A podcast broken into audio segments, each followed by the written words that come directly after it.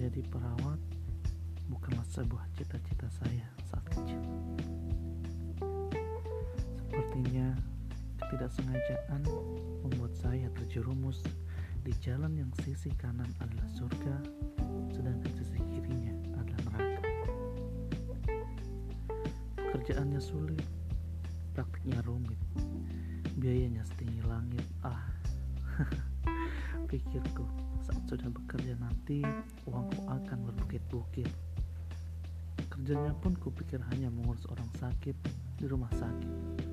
Tapi kenyataannya semua terasa rumit. Bukan hanya pandai dalam berteori, namun kita harus pandai dalam praktik. Bukan hanya pakaian yang harus rapi, bicara pun harus diserapi. Bukan hanya senyum lima senti, namun juga harus menyembunyikan sakit hati. ya, namun tidak ada alasan yang bisa membuatku berhenti melayani. Karena ini akhirnya menjadi panggilan hati.